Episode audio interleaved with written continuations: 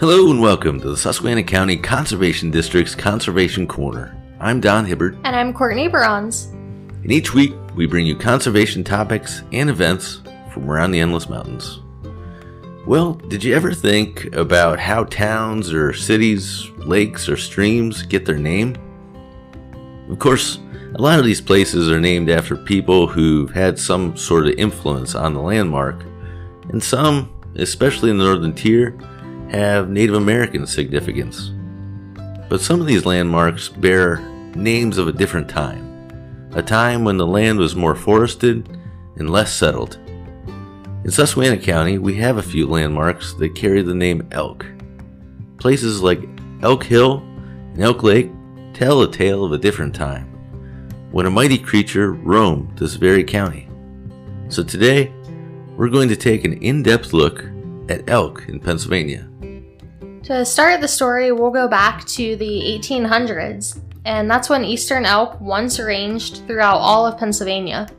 So Pennsylvania's largest elk concentrations were believed to be in the Allegheny Mountains, but when European settlers began arriving and colonizing and exploiting the land, the species began to decline. So the elk, or as the Native Americans called them, the Wapitis, were pursued throughout the state and shot on sight. So by the mid 1860s, only a few elk still lived in Elk and Cameron counties. And the species was completely extirpated from the state by the late 1870s.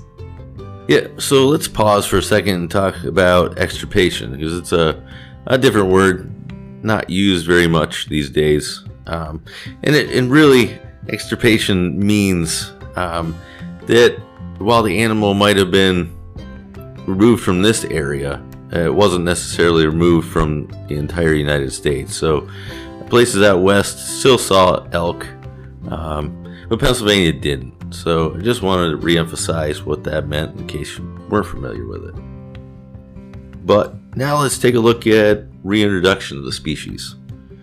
And uh, when the Game Commission was created in 1895, they had the goal of protecting and replenishing low wildlife populations.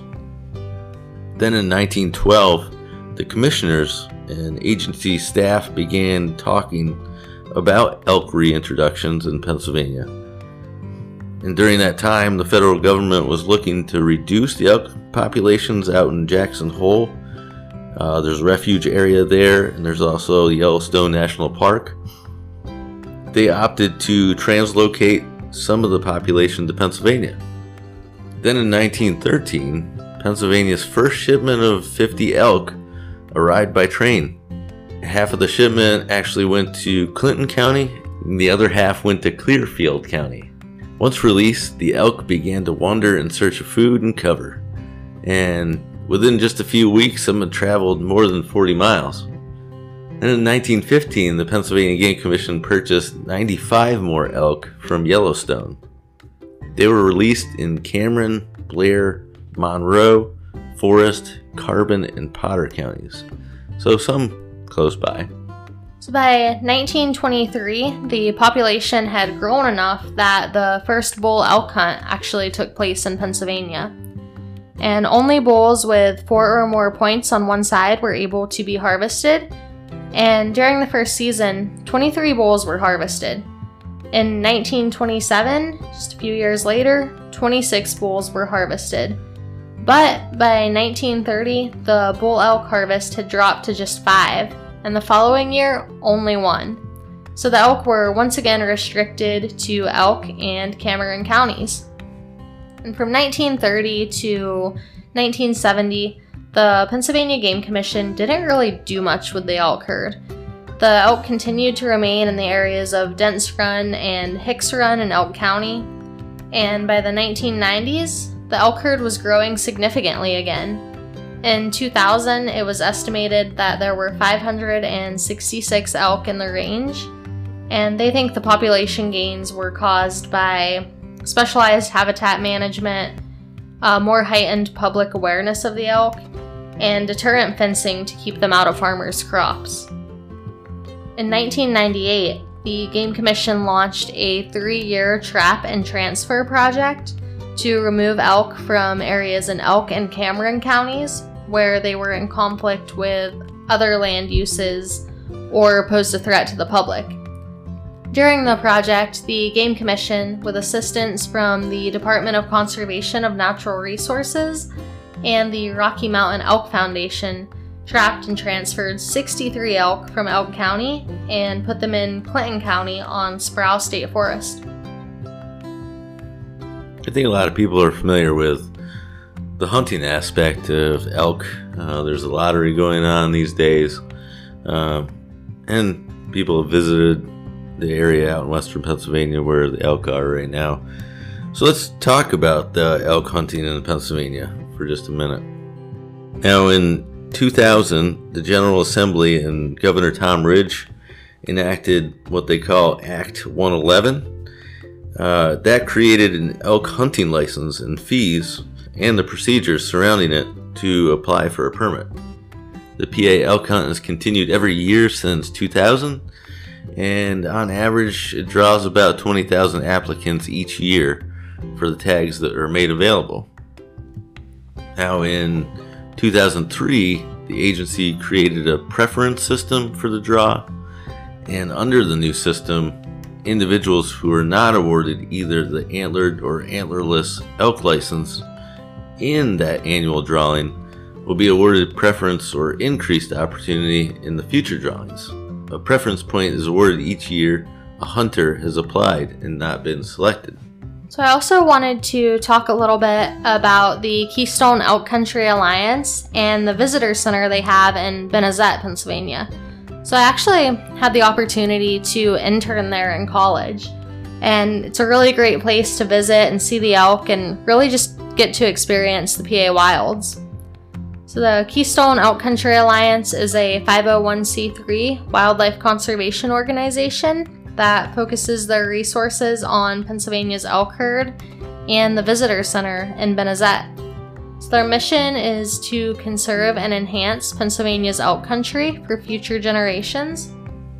And they accomplish their mission through three priorities conservation education, habitat stewardship, and permanent land protection. Conservation education is really their number one priority. They accomplish it through programs at the center, participation in outdoor shows, participation in county fairs and other venues. And they also have a really cool distance learning program, and that allows them to take elk country to schools and other groups that are unable to visit the center for whatever reason.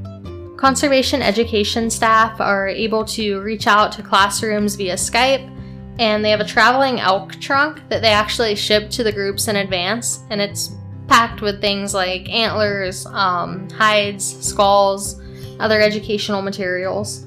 So it's definitely a cool program and gives a lot more people the opportunity to experience elk country. So, what'd you do as far as your internship? Um, like a specific job?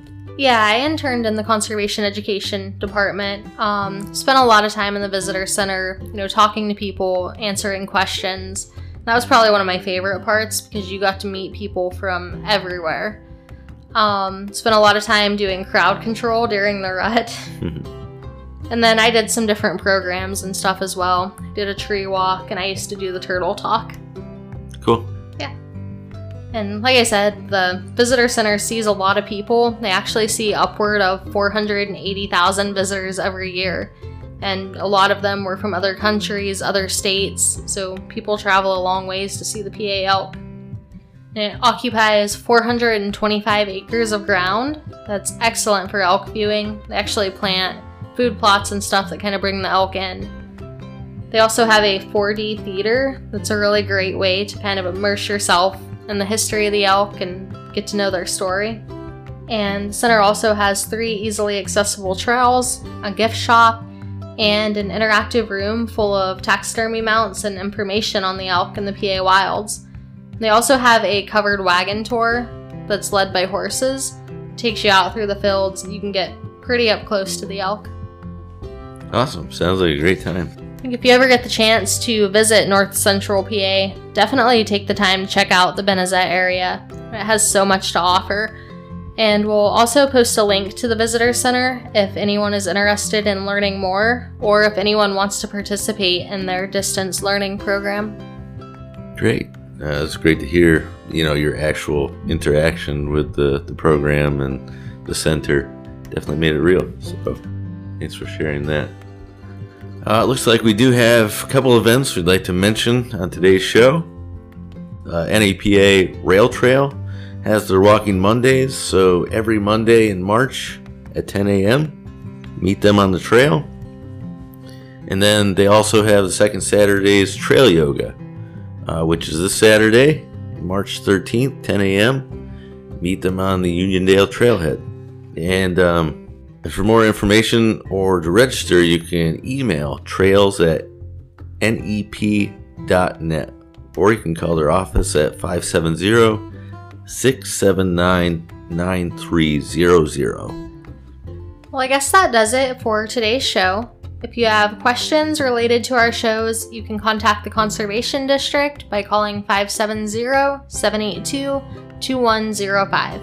If you missed a portion of today's show, you can go to our website, www.suscondistrict.org, and find our Conservation Corner page with past episodes, links to information about past episodes, and a contact form where you can reach out and ask questions or even make comments about the show. You can even suggest ideas for future shows. You have been listening to the Susquehanna County Conservation District's Conservation Corner. I'm Courtney Bronze. And I'm Don Hibbard saying, enjoy the outdoors.